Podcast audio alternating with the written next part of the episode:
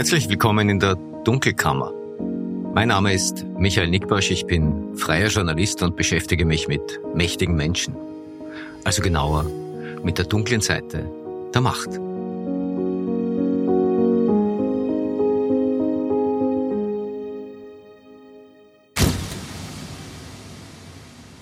Das ist die 27. Ausgabe der Dunkelkammer und sie ist ein Finale. Mit dieser Episode schließen wir die erste Staffel. Im August machen wir dann Pause und im September werfen wir die Maschinen wieder an. Es wird also in jedem Fall eine zweite Staffel geben. Bei euch Hörerinnen und Hörern der Dunkelkammer möchte ich mich sehr, sehr herzlich für mehr als 175.000 Downloads und dazu fünfmal Platz eins in den österreichischen Apple Podcast Charts bedanken. Damit hatte ich zum Start vor fünf Monaten wirklich niemals gerechnet. Vielen, vielen Dank. Ja, so, machen wir uns an die Arbeit. Äh, für die heutige Episode habe ich äh, wieder zwei Themen vorbereitet und rein zufällig geht es in beiden Fällen um den 22. Wiener Gemeindebezirk, die Donaustadt, also als Ort des Geschehens. Ja, wir wohl beide Fälle nichts miteinander zu tun haben. Erstens, der Fall Christian Kern. Zweiter Teil. Ich habe mit dem Bauunternehmer S gesprochen. Äh, der Bauunternehmer spielt eine Schlüsselrolle in einer Affäre, die mich bereits in der Dunkelkammer-Ausgabe Nummer 25 beschäftigt hat. Die Recherchen dazu habe ich auch im Standard veröffentlicht. Ja, Christian Kern und der Bauunternehmer S werden von einer Wiener Immobilienfirma namens Sveta Group des Betrugs bezichtigt. Äh, und zwar im Zusammenhang mit einem gescheiterten Bauvorhaben in der Esslinger Hauptstraße im 22. Wiener Gemeindebezirk. Kern hat die Vorwürfe bereits entschieden zurückweisen lassen. Ja, und das macht jetzt auch der Bauunternehmer S. Zitat, faktisch, jede Behauptung von Sveta ist falsch. Da wurden Dinge erfunden, um Herrn Kern und mich zu verleumden. Dabei haben weder er noch ich irgendeine Schuld. Die Verantwortung für das Scheitern des Projekts liegt allein bei Sveta. Was er mir sonst noch gesagt hat, das hört ihr gleich. Ja, und Zweitens, in der Erzherzog Karlstraße im 22. Bezirk steht ein großer weißer Gebäudekomplex. Ja, und drin sind diplomatische Vertretungen der Russischen Föderation untergebracht. Ja, und da gibt es auch einen achteckigen Turm und auf dessen Dach stehen deutlich mehr Satellitenschüsseln, als man zum Fernschauen braucht. Ja, aber was genau machen die dann dort? Darüber habe ich mit dem Journalisten Erich Möchel gesprochen.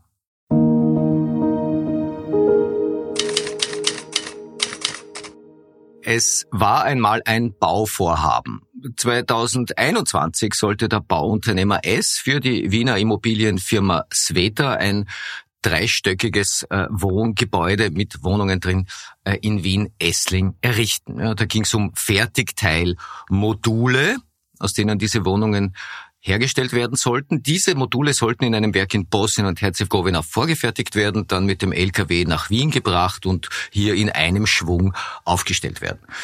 Äh, Christian Kern hat sich damals für diese Modulbautechnologie interessiert, die Technologie des Bauunternehmers S, und war da als sein Geschäftspartner bei dem Projekt an Bord. Als Auftragssumme hatte man sich 1,44 Millionen Euro ausgemacht und die Sveta Group hat davon dann auch eine Million Euro überwiesen. Das Geld ging, so war das vertraglich geregelt, über eine Firma im Umfeld von Christian Kern an den Bauunternehmer S. Aber dann sind die Geschäftspartner in Streit geraten, das Bauprojekt platzte und die Million war weg. Im Februar dieses Jahres hat die Sveta Group dann Kern und den Bauunternehmer wegen schweren Betrugs bei der Staatsanwaltschaft Wien angezeigt, weil sie eben eine Million bezahlt hatten, ohne dass sie dafür eine einzige Leistung bekommen hätten.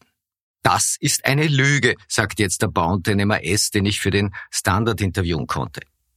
Er hat sich allerdings Anonymität ausbedungen, weshalb es beim abgekürzten S bleiben muss. Ja, S sagt, dass es dieses Sveta-Projekt nicht nur wirklich gegeben hat, es habe ihn vielmehr eineinhalb Jahre intensiv beschäftigt, er habe etliche Leistungen erbracht und auch Module hergestellt, aber am Ende ist es sich wirtschaftlich nicht mehr ausgegangen und mittlerweile sei er wegen dieses Projekts ruiniert.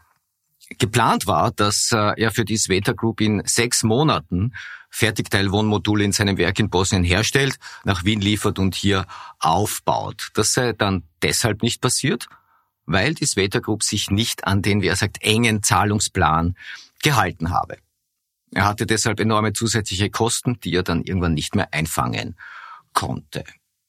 Ich lese euch jetzt die zentralen Aussagen des Bauunternehmens aus dem Interview, das ich mit ihm geführt habe, vor. Er sagt unter anderem, ich habe Berge von Fotos, Rechnungen, E-Mails und WhatsApp-Nachrichten, die dokumentieren, was mit dem Geld das Wetter passiert ist. Das Projekt hat es sehr wohl gegeben. Meine Halle in Bosnien war eineinhalb Jahre damit blockiert. Von der Million habe ich allein rund 250.000 Euro für den Kelleraushub und die Bodenplatte in Essling bezahlt. Dazu kamen Kosten für Architekten, Planer, Statiker und Bauphysiker. Das habe ich alles extra ausgeführt und bezahlt. Die Zahlungsnachweise habe ich. Bei der Staatsanwaltschaft Wien hat S bereits ausgesagt und dort unter anderem auch zahlreiche Fotos und Rechnungen vorgelegt. Und auch mir hat er umfangreiches Material zur Verfügung gestellt, darunter auch mehr als 100 Fotos, auf denen unter anderem von der Witterung zerstörte Wohnmodule zu sehen sind. S sagt weiter. Wir hatten einen engen Zeitplan. Das Projekt sollte von der Vertragsunterfertigung bis zur Fertigstellung sechs Monate ausmachen. Dafür brauchte ich zunächst das gesamte Material zur Montage in der Halle. Um nur eines der Wohnmodule zu bauen und zu schließen, braucht es Stahl, Isolation, Glas, Elektrik, Gas, Wasser, Heizung, alles auf einmal und nicht nach und nach. Und weiter. Wir hatten bei Vertragsschluss 2020 vereinbart, dass ein Drittel der Auftragssumme sofort, ein zweites nach 30 Tagen und das dritte bei Lieferung bezahlt werden sollte. Die Sveta Group hat sich aber nie an den Zahlungsplan gehalten. Ich musste erst monatelang auf Geld warten, das dann in willkürlichen Beträgen überwiesen wurde. So kannst du nicht arbeiten. Wenn du Material für eine Million einkaufen willst, brauchst du die Hälfte bei der Bestellung und die zweite bei der Lieferung. Weil das Geld nicht kam, stand zwischendurch meine Halle in Bosnien. Ich konnte ja kein anderes Projekt annehmen. Ich hatte dort 135 Leute und 200.000 Euro Fixkosten im Monat und dann sind mir auch noch die Materialkosten davon gelaufen. Am Ende ist mir das Geld ausgegangen. Sveta hat meine Firma kaputt gemacht. Die werden von mir noch eine Klage bekommen, sagt der Bauunternehmer. Ja, und am Ende hat er nach eigener Darstellung rund 30 Prozent des Projektvolumens geschafft, bevor die Partner dann eben im Streit auseinandergingen. Bei der Staatsanwaltschaft hat er unter anderem auch ausgesagt, dass auf dem Parkplatz des Werks in Bosnien jedenfalls 22 fixfertige Wohnmodule für das Sveta-Projekt lagern. Die sind mittlerweile allerdings völlig unbrauchbar, weil sie nur in Transportfolie eingepackt waren. Sie sollten ja auch nicht länger gelagert werden. Die Witterung hat sie zerstört. Ja, also nach allem, was ich bisher zusammengetragen habe, reden wir hier von einem gescheiterten Bauvorhaben. Wir reden von wirtschaftlichen Fehlplanungen, von Zahlungsengpässen und von atmosphärischen Spannungen unter Geschäftspartnern. Aber nach einem Betrugsfall liest sich das für mich nicht. Mal schauen, was die Staatsanwaltschaft Wien jetzt damit macht.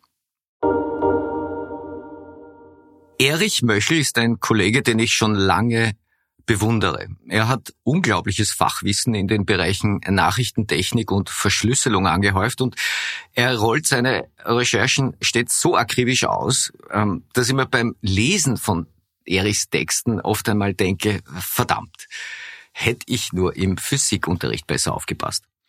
Für die letzte Ausgabe der ersten Staffel habe ich mir Erich Möchel ins Dunkelkammerstudio geholt, um mit ihm über seine Recherchen zum einen oder anderen Wiener Hausdach zu sprechen. Man glaubt ja gar nicht, was Wien aus der Vogelperspektive so alles zu bieten hat. Stichwort Spionage. Ja, hallo nochmal in der Dunkelkammer, hier im Dunkelkammerstudio. Mir gegenüber sitzt Erich Möchel. Lieber Erich, danke fürs Kommen. Gerne.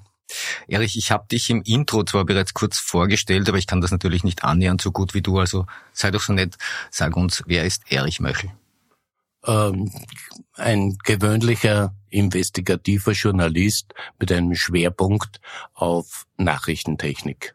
Du hast viele Jahre für den ORF gearbeitet, hast viel bei FM4 veröffentlicht und bist jetzt freier Journalist. Ja, äh, ich schreibe mal bei Heise oder anderen Technik-Websites. Das ist jetzt noch nicht ganz klar. Man will sich ja auch nicht äh, umbringen in Arbeit. Ja, du hast dich im Jahresverlauf 2022 vor Arbeit nicht gescheut, da hast du eine Serie von Artikeln veröffentlicht, die uns jetzt hier und heute zusammenführt. Und zwar hast du dich da ganz konkret mit äh, einigen Hausdächern in Wien beschäftigt und da ganz besonders mit dem Dach eines Gebäudes im 22. Wiener Gemeindebezirk. Es handelt sich um eine Liegenschaft der Russischen Föderation in der Erzherzog Karlstraße. Ja, da steht ein sehr großer, markanter, weißer Gebäudekomplex. Man kennt ihn vom Vorbeifahren, die wenigsten waren jemals drin und äh, angelegt ist das rund um einen achteckigen Turm. Ja, und offiziell sind da einige russische Einrichtungen untergebracht. Also ganz konkret die ständige Vertretung der Russischen Föderation bei den Vereinten Nationen, die ständige Vertretung bei der OSZE ne, und dann ist da noch die Delegation für Militärsicherheit und Rüstungskontrolle untergebracht. Ja, und äh, dieser Gebäudekomplex ist nicht zu verwechseln mit der russischen Botschaft.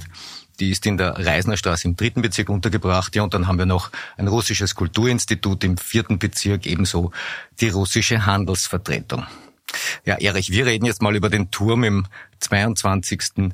Bezirk, also eigentlich über die Dachaufbauten auf diesem Turm. Was hast du da entdeckt? Auf den ersten Blick waren es etwa zwölf oder dreizehn Saatschüsseln, davon vier sehr große, mit Motoren ausgerüstete. Das heißt, äh, das ist schon professionelles Gerät, was da draufsteht. Die großen Schüsseln haben an die vier Meter Durchmesser. Das ist mehr, als man zum Fernschauen braucht. Äh, ja, ich würde sagen, so 120 Zentimeter Durchmesser ist schon ein Wahnsinn, wenn man sich raufhängt für die gängigen Satelliten hier. Aber die gängigen Satelliten werden ja dort nicht beobachtet, sondern es wird eine ganze Reihe von Satelliten wird dort beobachtet. Und zwar natürlich nicht weniger die Fernsehprogramme. Es kann schon sein, dass da irgendwo auch russisches Fernsehen reingespielt wird in den Gebäudekomplex. Aber die Russen haben fast keine Satelliten in der, in der Weltgegend stehen. Das sind drei oder vier, ja. Allein auf dem Dach, auf dem Dach dieses achteckigen Turms stehen zwölf und auf dem Gebäude weiter vorne haben wir noch fünf gefunden. Die sind alle so in der Größe, die Größen sind vier Meter, vier Meter im Durchmesser mit Motoren ausgerüstet und werden auch häufig bewegt. Man sieht das auf dem Plan der Wiener MA41. Die macht ja regelmäßig Dachaufnahmen von ganz Wien. Und dann sieht man ganz einfach, dass da einige Schüsseln eine andere Position anvisieren oben. Ja, was passiert dort? Man muss sich das so vorstellen. Die geostationären Satelliten, die auch zum Fernsehen benutzt werden, die stehen alle auf der Höhe des Äquators und alle sind in ungefähr 35 bis 36 Kilometer Höhe, weil nur dann äh, schauen sie aus, als würden sie stehen. Die fliegen natürlich auch im Kreis, aber ebenso eben genauso schnell wie die Erde. Und aus diesem Grund kann man sie überhaupt benutzen, weil sonst müsste man die Satelliten ja ständig mit einer Schüssel, mit einem Motor verfolgen. Also das ist der Gag dabei. Und diese Satelliten haben sogenannte Transponder. Transponder sind irgendwie, wenn man es vielleicht vergleicht mit IT-Equipment, dass sich die Leute ein bisschen was vorstellen können, Transponder sind ein bisschen dümmer als ein Switch und das will schon was heißen, weil Switches können nicht viel, sondern nur Verkehr von A nach dorthin kopieren. Im Wesentlichen machen die Transponder dasselbe. Das heißt, in einem konkreten Fall kann man sich Satelliteninternet dort mieten. Man kriegt so eine kleine Schüssel, man kriegt ein sogenanntes VSAT-Terminal, das ist ein, äh, ein Laptop mit einem Modem dazu, das halt die Leistung bringt, dass man durch die Schüssel dem Satelliten antworten kann, weil Internet ist ja immer Zweiweg-Datenverkehr. Naja, und alle Militärs dieser Welt haben ihre Fallback-Kanäle da auf irgendeinem der zivilen Satelliten meistens offen, weil es nur sehr wenig militärische Satelliten gibt. Es gibt nicht wahnsinnig viele militärische Kommunikationssatelliten. Das sind meistens Erdbeobachtungssatelliten. Ja, und dort ist eben ein, ein, ein einen Tag vor Ausbruch des, des, des Krieges ein ernstzunehmender militärischer Vorfall passiert, der unter Garantie mit dieser Wiener Station in Zusammenhang steht. Erzähl. Äh, Es gibt einen, einen relativ neuen Satelliten, der heißt KA-Sat. Der unterscheidet sich von den anderen dadurch, dass er nicht haufenweise Fernsehkanäle überträgt und halt auch ein paar Datenkanäle, sondern prinzipiell eigentlich nur Daten. Ja? Und er wird auch benutzt von TV-Anstalten zum Überspielen von Beiträgen von Korrespondenten zum Beispiel. Die müssen ja auch irgendwie ins Studio kommen. Naja, und die Russen haben dann haben, haben entdeckt, dass die ukrainische Armee mindestens einen Channel bei KASAT operativ einsetzt. Ja, also den benutzen sie. Und wofür benutzen sie ihn? Ja, dass, die, dass man an der Front Datenverkehr haben kann. Wie kommen denn Daten von der Front in die nächste Kommandozentrale? Da geht's nicht so, dass man sich einen Internetanschluss nimmt an der Front und sagt, so, da übertragen wir jetzt die Daten. Also mussten sie Satelliten nehmen. Und das ist international aufgefallen. Die Russen haben nämlich, und es besteht überhaupt kein Zweifel daran, dass sie das waren, haben das nicht nur das rausgekriegt, sondern sie haben auch die Firma, die die VSAT-Terminals herstellt, ausspioniert. Das muss schon ziemlich lange vor Ausbruch des Krieges gewesen sein. Und haben dann entschieden, am Tag vor der der, der Invasion in der Ukraine haben sie entschieden, wir legen jetzt diesen Fallback-Kanal der ukrainischen Armee flach. Was haben sie gemacht? Mit Schadsoftware können sie ja gut umgehen. Sie haben ein absichtlich kaputt gemachtes Software-Update produziert selbst und haben das als Over-the-Air-Update, gegen das kannst du dich nicht äh, wehren, wenn du so ein Terminal hast und es kommt ein Over-the-Air-Update daher, dann wird das installiert und fertig. Ja, dieses Over-the-Air-Update hat leider sämtliche VSAT-Terminals der Ukraine, ukrainischen Armee lahmgelegt. Die waren plötzlich ohne Kommunikation. Also eine Katastrophe natürlich. Das hat mit dazu beigetragen, dass die Russen in den, die russische Armee in den ersten Tagen so schnell vorangekommen ist, weil die Ukrainer am Anfang desorganisiert waren. Sie konnten, es, der Krieg ist heutzutage vernetzt, von vorn bis hinten. Wenn da die Informationsflüsse nicht stimmen, dann werden keine Gegenaktionen eingeleitet. Naja, man hat, es ist Europa draufgekommen, dass da was passiert ist, weil die Windparks in der Nordsee plötzlich nicht mehr steuerbar waren. Die waren Kunden bei derselben VSAT-Firma, die auch KASAT benutzt hat. Und die haben natürlich auch dieses äh, vergiftete Over-the-Air-Software-Update bekommen. Und Batsch waren die Windparks in der Nordsee nicht mehr steuerbar. Das hat zwei, drei Tage für ziemliche Aufregung gesorgt, weil die nichts produziert haben.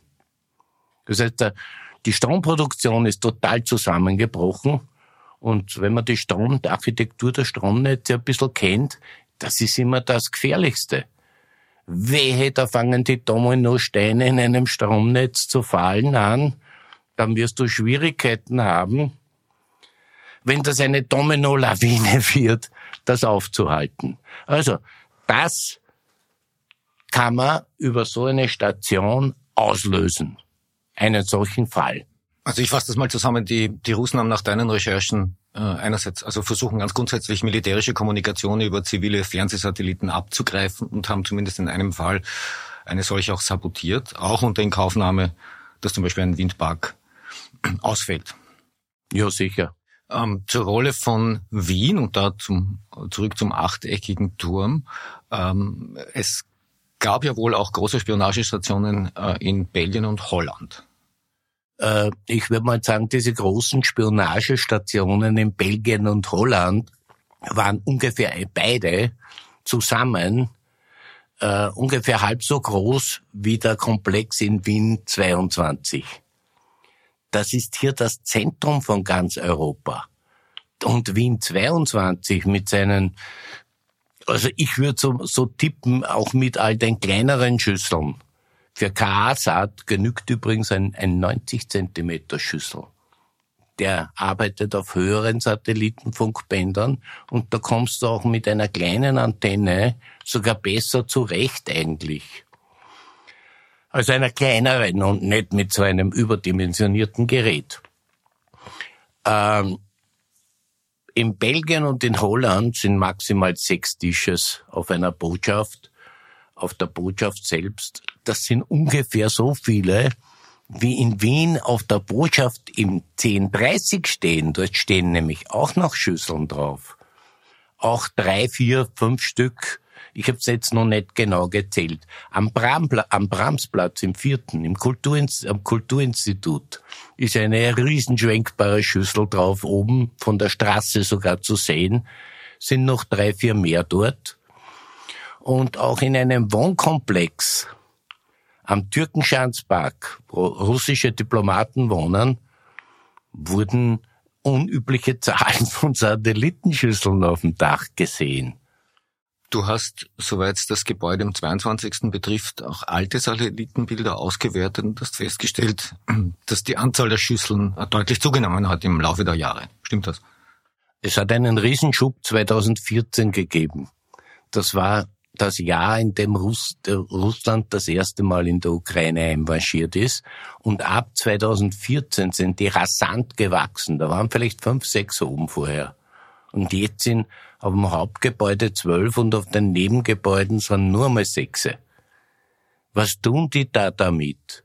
Das heißt, die, die Station, also der Stationskomplex, muss man sagen, in Wien, ist natürlich untereinander vernetzt es gibt bei all diesen Stationen vom Echelon-Typ, ich weiß nicht, ob das jetzt den Zuhörern was sagt, Echelon ist das amerikanische System, das Anfang der 90er Jahre aufgeflogen ist, ein großteils noch im Analogbereich arbeitendes System, das halt alle Faxe und Telexe von, von den Satellitenkanälen abgezogen hat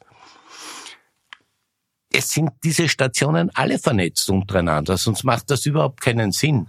Durch ein, ein paar Satelliten lokal abzugreifen, das bringt viel zu wenig Intelligence und viel zu wenig Material. Du musst über mehrere Stationen verfügen. Das heißt, ebenso wie die geostationären Satelliten um den Äquator stehen, so stehen auch die Stationen weiter nördlich aufgefädelt nebeneinander, dass sie, schön, dass sie eben schön auf, auf, schön direkt auf Satelliten stehen. Man muss sich das so vorstellen. Die Satellitensignale, die haben null Problem in dem Moment, wo sie draußen sind aus der Atmosphäre. Da gehen die ewig weit. Ja? Aber das Problem sind die letzten 30 Kilometer zum Boden hin, dort wo Feuchtigkeit in der Luft ist, dort wo Staub in der Luft ist, wo die Luftmoleküle sehr dicht gepackt sind, dort wird das Signal halt gedämpft. Das heißt, wir sind ungefähr auf dem 19. Längengrad in Wien. Na, wo steht der beliebteste Satellit in Österreich? Astra auf 19,3, äh, 19,2 Grad Ost. Und wir sind auf 19,4 Grad Ost. Also die Schüsseln schauen bei uns auf dem Astra zum Beispiel straight frontal, einfach geradeaus nach Süden durch dieser.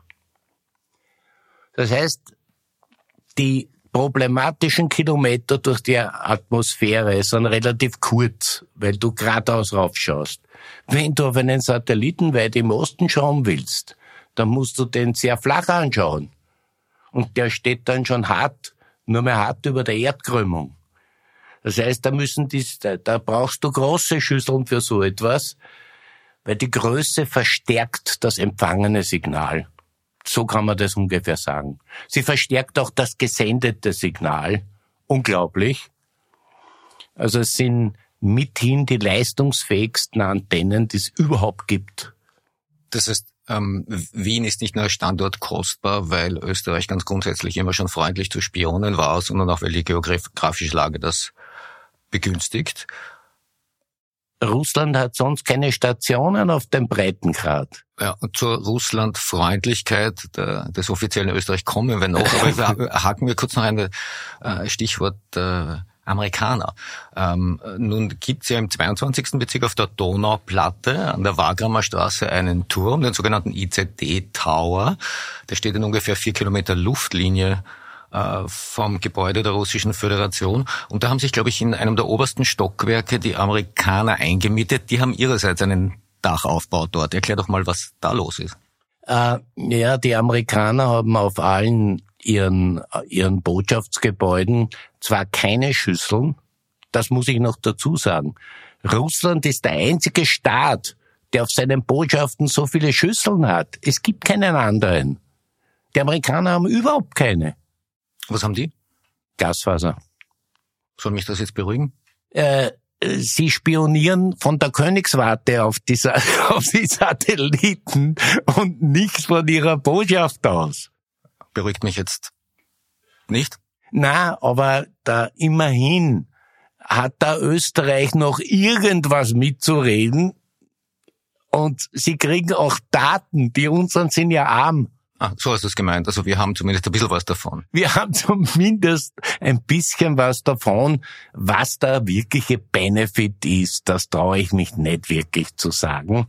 Aber sie bilden sich halt ein, sie haben einen Benefit davon und sie können im großen Datenhandelsgeschäft, das ist alles ein Quid pro quo. Pro quo. Was hast du für Daten, was habe ich für Daten?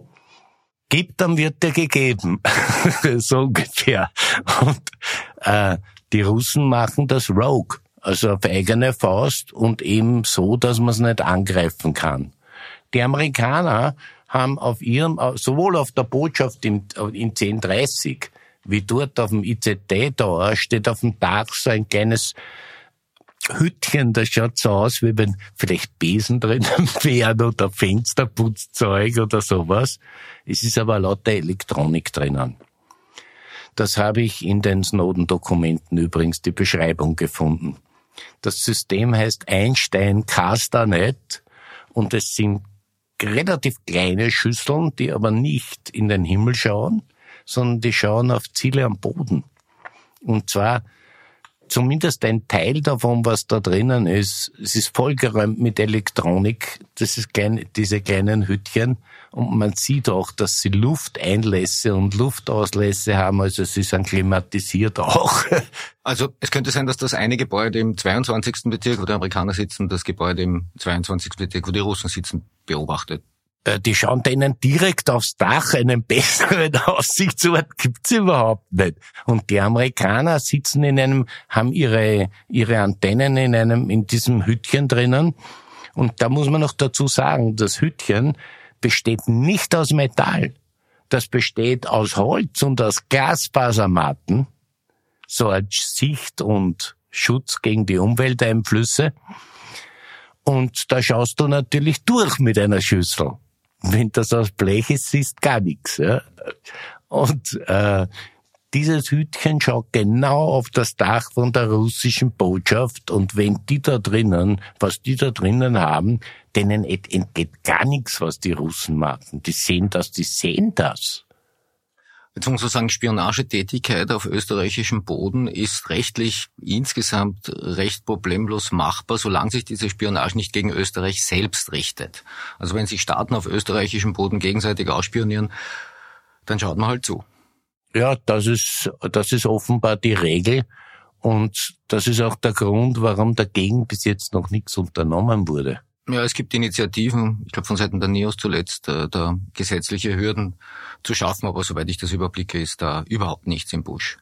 Aber was man natürlich machen kann, ist äh, Personal, wenn es verdächtig wird, ausweisen, diplomatisches Personal ausweisen. Ich habe äh, für diese Recherche im Außenministerium nachgefragt, wie sich denn der Personalstand von diplomatischem Personal, also in Österreich akkreditiertem Personal, entwickelt hat und damit insbesondere mit Fokus auf äh, Nachrichtentechniker bzw. IT-Techniker.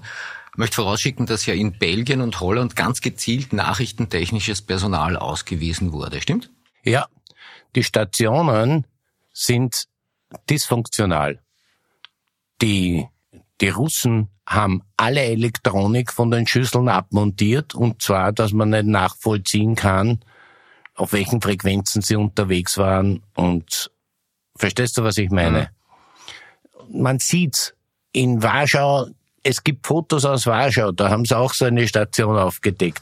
Die haben, die Polen haben die vollkommen flach, äh, flachlegen lassen, indem sie einfach konsequent alle rausgeschmissen haben. Ich glaube, aus, aus Belgien und aus, aus Holland haben sie allein über 50 ausgewiesen. Und die hatten nur eine Botschaft dort. Ja gut, also meine Anfrage beim Außenministerium, wie viele denn da nun ausgewiesen wurden und welcher Art des Personals diese zuzurechnen waren, kam als Antwort, ich lese das jetzt einfach vor, seit Beginn des illegalen, unprovozierten und ungerechtfertigten russischen Angriffskriegs wurden sieben russische Diplomatinnen und Diplomaten und ein Mitglied des Verwaltungs- und technischen Personals aus Österreich ausgewiesen. Für diese Ausgewiesenen wurden keine Nachfolger oder Nachfolgerinnen notifiziert. Sie wurden also nicht durch neues Personal ersetzt. So, das bedeutet also sieben Leute aus dem quasi diplomatischen Stab, offiziell zumindest, und eine Person des sogenannten Verwaltungs- und technischen Personals. So, äh, Verwaltungs- und technisches Personal ist ein Sammelbegriff. Das Außenministerium schreibt weiter, dass man zwischen Nachrichten oder IT-Technikern nicht unterscheiden könne. Das sei keine Kategorie nach der Wiener Diplomatenrechtskonvention.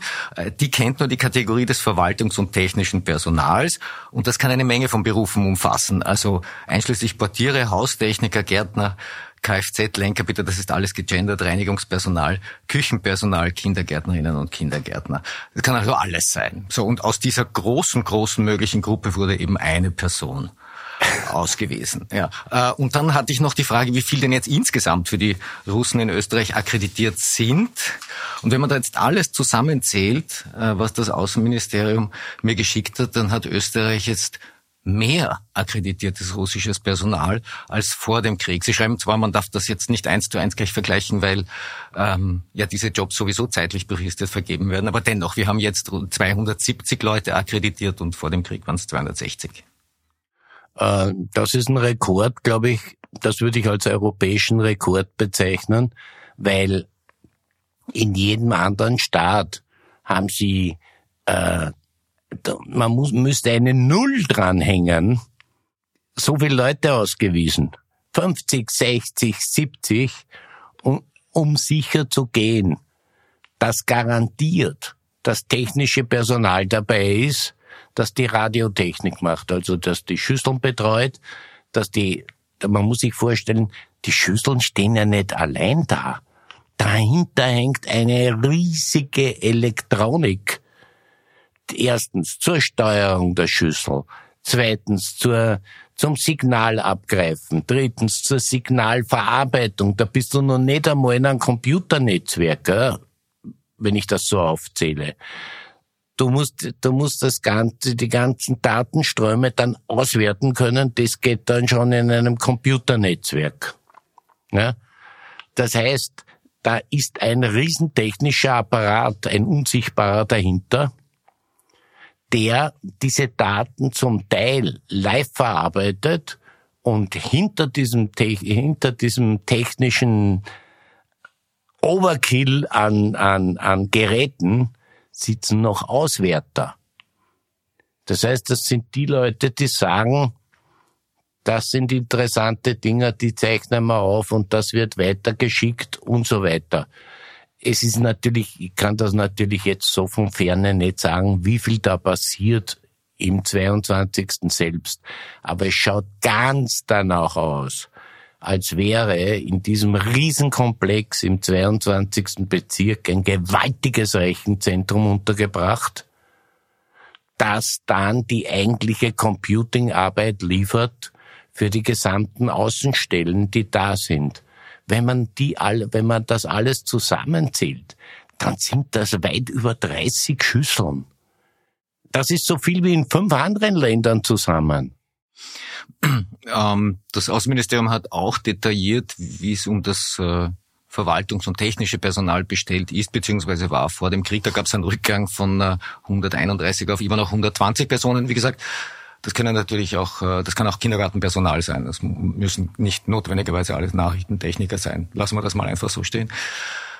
Du warst mit der Information beim österreichischen Staatsschutz zu ja. deinen Recherchen. Ja, du warst bei der DSN, wie genau. sie jetzt heißt. Erzähl doch mal, was du dort erlebt hast. Ja, das war irgendwie, das war irgendwie sehr ungewohnt für Sie und auch für mich, weil ich normalerweise solche Kontakte ablehne. Nur in dem Fall haben Sie mich gebeten. Sie haben mich um ein Briefing gebeten. Entschuldige, dass ich das jetzt richtig verstehe. Die DSN, also der österreichische hm. Nachrichtendienst, hat dich gebeten, Sie zu briefen, was die Russen so in Österreich treiben könnten. Ja, weil sie, das hat mir der Omar Javed Pircher ganz offen erklärt, weil sie im Aufbau sind und weil sie noch keine Spezialisten für Signals Intelligence, wie man diese Art von Spionage nennt, einfach gehabt haben. Die gibt's auch nicht so viel. Die kannst du nicht einfach irgendwo einkaufen. Das sind weniger als bestimmte hochgesuchte IT-Spezialisten. Du hast dich aber nicht anwerben lassen. Na, na, na, na. Ich habe auch selbstverständlich darauf beharrt, dass das Ganze äh, erstens einmal einmalig ist, vorläufig, zweitens free of charge von meiner Seite. Ich nehme natürlich, das wäre für mich völlig undenkbar, von denen irgendein Honorar dafür zu nehmen. Das hat mich zwar Zeit gekostet. Ja, und dann habe ich bisschen mit mir schon gerungen und habe mir gedacht, sollst du das jetzt machen? Das hast du bis jetzt noch nie gemacht. Doch einmal bei den Amerikanern habe ich schon gemacht. Da haben sie mich auch gefragt diese, das Problem ist, diese Zuständigkeiten fallen bei uns alle unter das Militär. Und das Militär redet mit der Polizei nichts. Das heißt, die können es gar nicht erfahren. Die einzigen, die sie auskennen, ist das Heeresnachrichtenamt. Wie gut weiß ich auch nicht, aber die kennen sich sicher einigermaßen gut aus. Also die haben deine Beratung nicht gebraucht? Die nicht, nein, nein, die, die, die wollten mich da, vorher war ich ganz auf Leib mit denen, aber nachher nimmer so. Ähm, jetzt lägt es natürlich nahe, dass die DSN sich beim HNA Informationen holt, aber die bekommen sie nicht. Ja, offenbar nicht, weil sonst hätten sie ja nicht von mir die Information wollen. Dann habe ich gesagt, na ja, man ist ja auch irgendwie Verfassungspatriot, wenn schon kein anderer ja, sondern Verfassungspatriotismus geht rein. Also kann man die auch informieren, weil es ist ein Krieg. Wir haben ihn nicht angefangen. Wir haben keine Rolle dabei. Aber wir sind irgendwie da verwurstelt in diesem Krieg durch, sagen wir, eine völlig hirntote Politik, die in den letzten Jahren betrieben worden ist. Und der Kurt ist das noch abgegangen in die absurdesten Richtungen. Jede Abhängigkeit, jede mögliche Abhängigkeit wurde noch, noch gesteigert. Und unter, unter den Beamten, die da, die da dieses möglich gemacht haben, diesen Unsinn, arbeiten die natürlich die Herren, die das operativ verfolgen sollten und beide Hände am Rücken gebunden haben dabei. Ich habe Ihnen gesagt, was ich weiß. Ich habe Ihnen gesagt, was da vermutlich also ziemlich sicher passiert, weil Pi mal Daumen kannst du sagen, was sie machen. Ich habe denen die hochauflösenden Fotos gegeben. Die haben gesagt, sie brauchen was, das sie vorlegen können. Wem? Äh, das haben sie nicht so genau gesagt, der Politik. Das ist alles von oben runter abgewürgt worden was die machen wollten, solange wir noch Gas aus Russland kriegen. Und das kriegen wir noch eine Zeit. Also die Verträge laufen ja bis 2030. Na, länger. 40. Länger, 40. 40. 40. Sie 40. laufen bis 2040. Ja, sie wurden vorzeitig verlängert bis 2040. Naja, der, der, der Nachteil von dem Ganzen ist, dass Österreich in den Augen aller anderen europäischen Staaten als Kollaborateurstaat dasteht. In internationalen Medien wurden ja Diplomaten zitiert, die unter anderem gesagt haben, Österreich ist sowas wie ein Flugzeugträger für russische Spionagen. Ja, und genau da geht, beim, geht, geht mir das Geimpfte auf. Ich bin nämlich auch aus Österreich. Und ich habe mit dem Dreck nichts zu tun. Ja? Und plötzlich stehen wir alle da als Unterstützer eines brutalen Faschisten, des Herrn Putin. Ja, wir zwar nicht. Ja, mir nicht, aber, nicht. aber fahr, fahr ins Ausland und werde gefragt, wo du her bist. Dann siehst du es schon an der Reaktion von eben bestimmten Leuten natürlich. Das ist ein großes Thema im Ausland. Und bei uns im Inland, über was wird gerade diskutiert? Über Schnitzeln? Ich mein, sind die alle noch zu retten? Siehst du, mein, ich wollte schon die längste Zeit einen Beitrag einmal über die österreich-russische Freundschaftsgesellschaft machen. Das muss ich mal nachholen bei Gelegenheit. Ja, da wirst du auch, glaube ich, SPÖler treffen und ÖVPler bunt gemischt. Bunt gemischt, ja, ja, absolut, ja. Nein, das war ein, es war ein, ähm, das war ein Anziehungspunkt für Politikerinnen und Politiker aller Couleurs. Ja, man hat dazu schon netzwerken können. Das haben wir jetzt davon. Ja, ja das haben wir jetzt. Das haben wir jetzt davon. Jetzt haben wir eine österreichisch-russische Freundschaftsgesellschaft und eine politische Partei, die eine Zeit lang sogar politischer Verbündeter der Putin-Partei war. Also, ich kann nur sagen, mir langt das. Äh, ich brauche das nicht und das war auch der Grund, warum ich zu den DSNs überhaupt gegangen bin und mit ihnen geredet habe, weil normalerweise man redet nicht mit Cops. und man, äh, na, man soll's dann nicht tun, wenn man noch was vorhat. Weil die haben auch was vor und die haben eben andere Pläne als ein Journalist. Gott, jetzt wo du es öffentlich gemacht hast, bist du auf der sicheren Seite. Äh, ja, ich, ich habe da, ich habe da überhaupt keine großen, keine großen Probleme, weil je, weil ich doch einigermaßen für vergangene Taten bekannt bin, die gar nicht in diese Richtung gehen. Ja, lieber Erich, möglicherweise stellt sich in ein paar Jahren raus, all diese Satellitenschüsseln auf dem Dach waren tatsächlich nur zum Fernschauen. Äh, ja, äh, das würden sich, das würden sich welche in Österreich schon wünschen, weil hier neigt man ja dazu, Probleme wegzuhalluzinieren. Lieber Erich, Danke für das Gespräch. Aber sehr gerne. Das war die heutige Ausgabe der Dunkelkammer. Ich hoffe einmal mehr, es hat euch gefallen. Zögert nicht, mir konstruktives Feedback zu schicken, mich zu bewerten. Nachrichten bitte an redaktion.diedunkelkammer.at. Danke fürs Zuhören. Bleibt mir gewogen. Ihr hört von mir.